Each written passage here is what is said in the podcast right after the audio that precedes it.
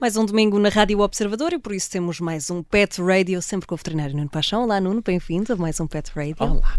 Cá estamos. Como foi a tua semana? Correu bem? Sim, foi boa. Passou. Já prontos para outra, não é? Exatamente, tem de ser. Olha, hoje trazes-nos um tema um bocadinho chato, não é? Não tão feliz, é o tráfico de animais. Que infelizmente falar acontece. Falar um pouco sobre tráfico de animais, sim, porque... Bem, primeiro, nós temos vários tráficos de animais. Nós não nos podemos esquecer que o terceiro tráfico mais rentável para organizações criminosas é o tráfico de animais exóticos e silvestres. Okay. Portanto, a gente vai deixar esse para outros dias.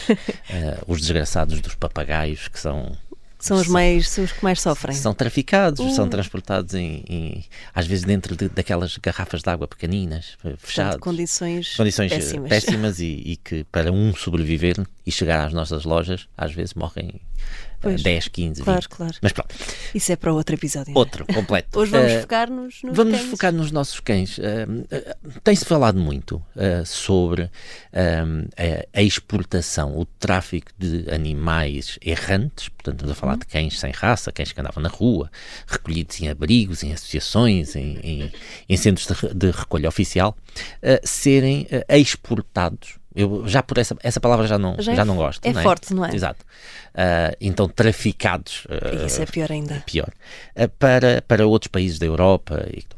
Bem, eu começo por dizer que eu aceito que haja outros países com outra qualidade de vida, com outra cultura já há algum tempo para cá, que tenha menos cães errantes, que ao quererem ajudar algum animal errante, as pessoas tenham uma intenção, uma boa intenção da adoção de animais.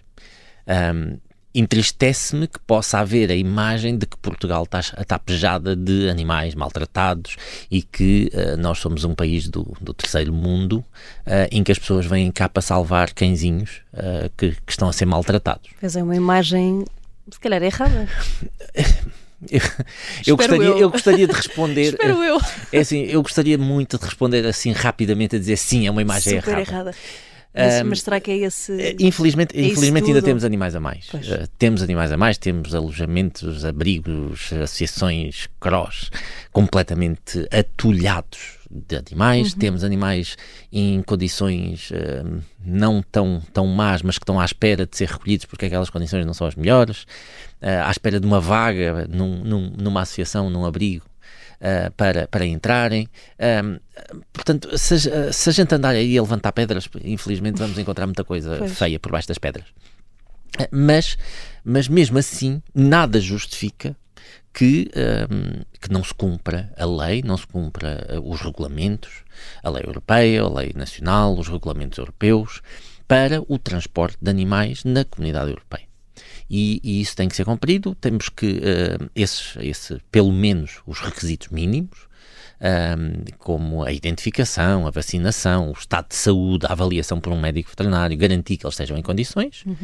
Depois, garantir que quando chegam também são vistos e recebidos em condições. E depois garantir que realmente as associações, as organizações não governamentais ou sem fins lucrativos do país que recebe, é credível, é honesta, realmente estamos com pessoas com boa intenção e que o que interessa é a salvaguarda do bem-estar e arranjar uma casa. Já que vai para outro sítio, convém ir para outro sítio. Não me custa que haja esta parceria, esta colaboração entre associações portuguesas, entre CROS portugueses, com associações que estejam noutros países e que também lutem pelo bem-estar e pelo interesse dos animais. Claro que sim.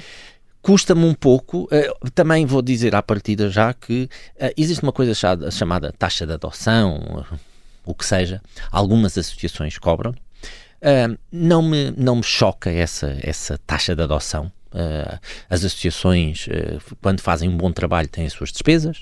Exato. Quando fazem, quando se preocupam realmente com o bem-estar dos animais, implica certas condições, implica certos cuidados, e isso é preciso pagar-se. Uhum. Portanto, não me custa minimamente que haja uma taxa de adoção para que isto se mantenha. As associações... Sim, claro, até faz sentido. As organizações não... Estas organizações sem fins lucrativos não têm que ser pobres, não é? Pelo contrário, porque se tiverem os seus financiamentos, conseguem chegar mais longe, fazer melhor, melhores condições aos animais. Exatamente. Claro. Portanto, isso não me choca. Choca-me que no meio disto tudo haja intermediários que ficam com 90% do dinheiro, em vez de investirem naquilo que devia ser, em boas condições, em boa alimentação, bons cuidados médico-veterinários. Uhum. Tudo isso choca-me. Choca-me que haja esse interesse, essa exportação, que na realidade é isso. Não é? Mas é o nome mais indicado. Exatamente. Infelizmente. Portanto, depois custa-me que haja pessoas que se dediquem quase como especialistas nesta exportação, ou seja, pessoas que dizem, argumentam que têm uma boa vontade, mas que a adoção é só feita no estrangeiro. Só aqui... por si só já parece um pouco suspeito. Exato. É estranho, não é? Depois que isto não esteja tudo transparente, não seja tudo... repare, às vezes quando uma pessoa adota um animal, essa pessoa tem o direito à sua privacidade, à sua confidencialidade. Portanto, o mundo inteiro não tem que saber quem é que adotou aquele animal. Sim, sim. Até por uma questão de privacidade e de respeito pelos outros. Além do imperativo legal de hoje em dia, nós temos uma lei de proteção de dados, portanto... Já por si só... Portanto, o mundo inteiro não tem que saber para onde é que aquele, mas quando necessário demonstrar às entidades competentes, saber quais são os trajetos dos nossos animais.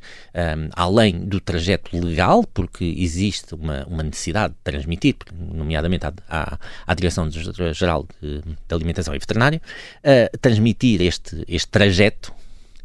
Além disso, há uma necessidade, eu diria, ética e moral de demonstrar quais são os passos destes animais.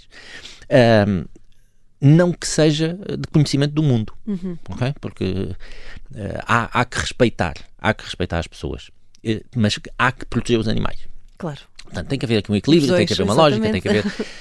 às vezes o bom senso não é suficiente para estas coisas funcionarem, é necessário entidades competentes que fiscalizem, que perguntem, que tenham, no mínimo, curiosidade em saber.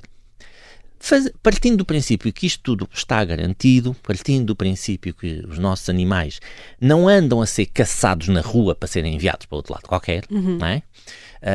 Que não é qualquer animal que anda na rua, é aqueles que necessitam. Pois, é isso que eu pergunto, como é que este tráfico... Pois, esta é uma palavra muito forte, mas como é que funciona? Reparem... Nós era podemos, como estavas a dizer, apanham um cãozinho na rua, por exemplo, e... Há associações que nem sequer têm um alojamento legal, que os vão enviar para outro país. Isso para mim é estranho. Como é que alguém que não tem... Primeiro, há associações que nem sequer têm constituição legal, não é? Portanto, nem sequer têm os trâmites... Isso já começa mal. Depois,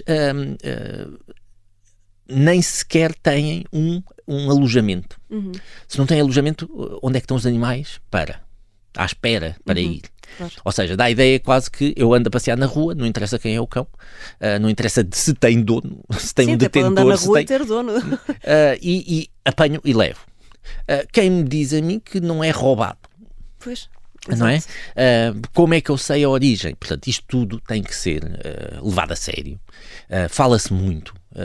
Eu não gosto, volto a dizer, eu não gosto de generalizar. Eu acredito que no meio disto haja alguns animais que foram bem adotados, que tiveram em famílias na Suíça, na Alemanha, na Suécia, onde seja, em famílias que realmente lhes dão um conforto que nós não conseguimos. Nós temos excesso de animais, nós precisamos de fazer um esforço muito grande para que estes animais que não têm ninguém para tomar conta deles possam ter uma casa e um conforto.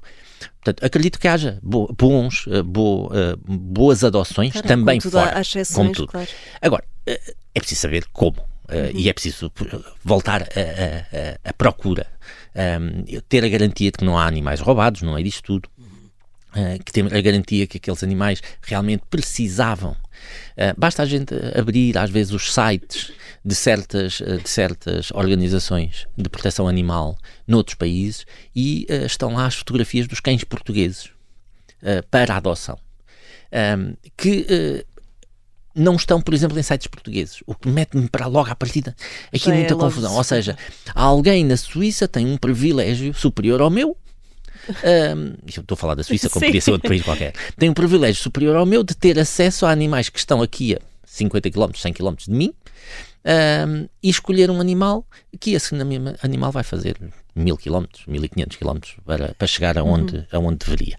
E isto... e nem sempre nas melhores condições. E nem sempre, sim. Depois, como é que o transporte é feito também? Há normas para transportes, os nossos cães têm que ter condições mínimas para o fazer.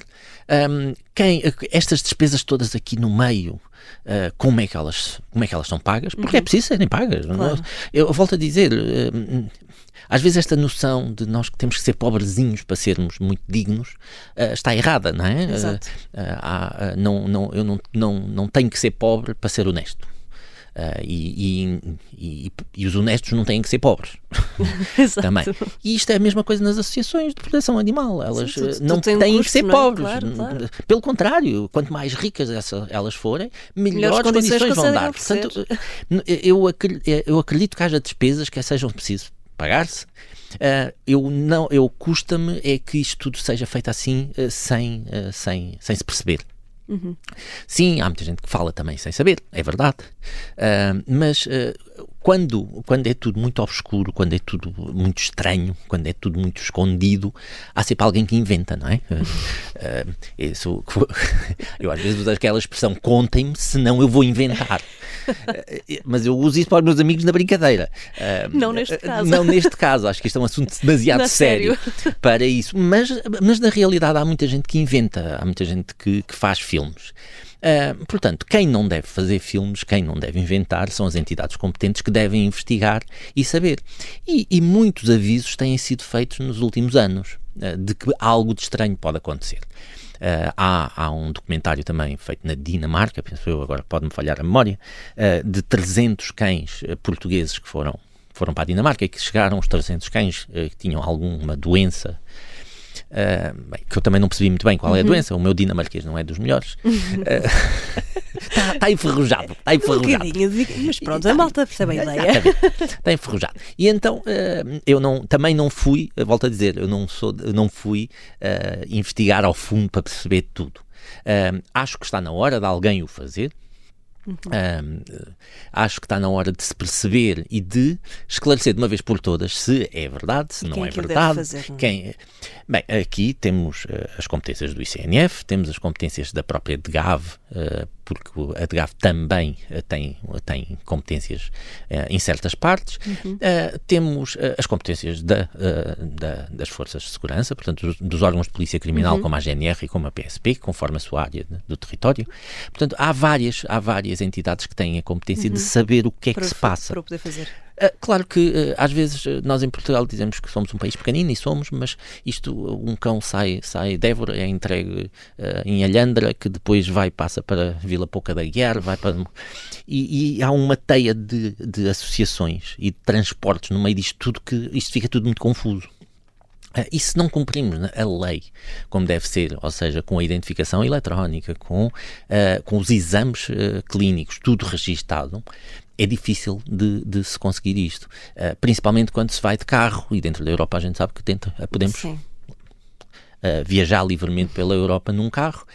Quando é de avião, às vezes sempre há um pouco mais de controle, porque pedem os documentos, acham estranho, é mais registro. O carro disfarça um pouco. E é mais fácil de... Volto a dizer que quando se transporta cães de carro, a gente está a cometer um crime. Não estamos... Reforçar esta ideia, exatamente. Não é? Mas... É a maneira como se faz. Exatamente. Temos que saber. Sim, eu agradeço a todas as famílias da Europa, do mundo que seja, que tenham a boa intenção de dar um bom lar, confortável e bem-estar a qualquer cão português que não o tenha. Agradeço-lhes do fundo do coração e gostaria de poder falar com todas elas, se isso fosse, e arranjar um cão que elas merecessem e vice-versa. No entanto, no meio disto tudo, sim, há oportunistas, nós sabemos que há oportunistas no tráfico humano, nós sabemos que sim. Quando há refugiados, há oportunistas que se aproveitam, nós sabemos de quando começou a guerra na Ucrânia, que houve pessoas que queriam fugir e que havia autocarros a ir buscá-las e elas foram desviadas para trabalho escravo, para escravidão sexual, como a gente sabe. Portanto, há pessoas mal intencionadas no mundo que de tudo vão fazer para ganhar à custa dos outros. E os animais também, porque muito mais do que das pessoas, a humanidade foi feita em cima do sofrimento animal e vai continuar a ser. Não só o sofrimento, mas muito do sofrimento que nós causamos. Portanto, isto vai acontecer. Agora, cabe-nos a nós olhar, cabe-nos a nós perguntar, cabe-nos a nós a ver o que é que se passa e garantir que esta probabilidade daquilo que possa acontecer seja a mínima possível e que dos, fala assim, 17 mil números redondos nos últimos anos, cães que foram para fora, que sinceramente, se isto é algo ilegal, se a gente sabe que são 17 mil, provavelmente não são 17 mil, vai ser muito mais. Exato. Isto é triste estar-me a rir disto, não é? Mas como a gente estima números de coisas que não estão declaradas. Exato. É estranho. Mas pronto, que sejam, porque alguns deles são declarados, o que seja. Portanto, estes 17 mil serão um mínimo. A partir daí são muitos que nos escapam ao radar e que a gente não sabe. Claro.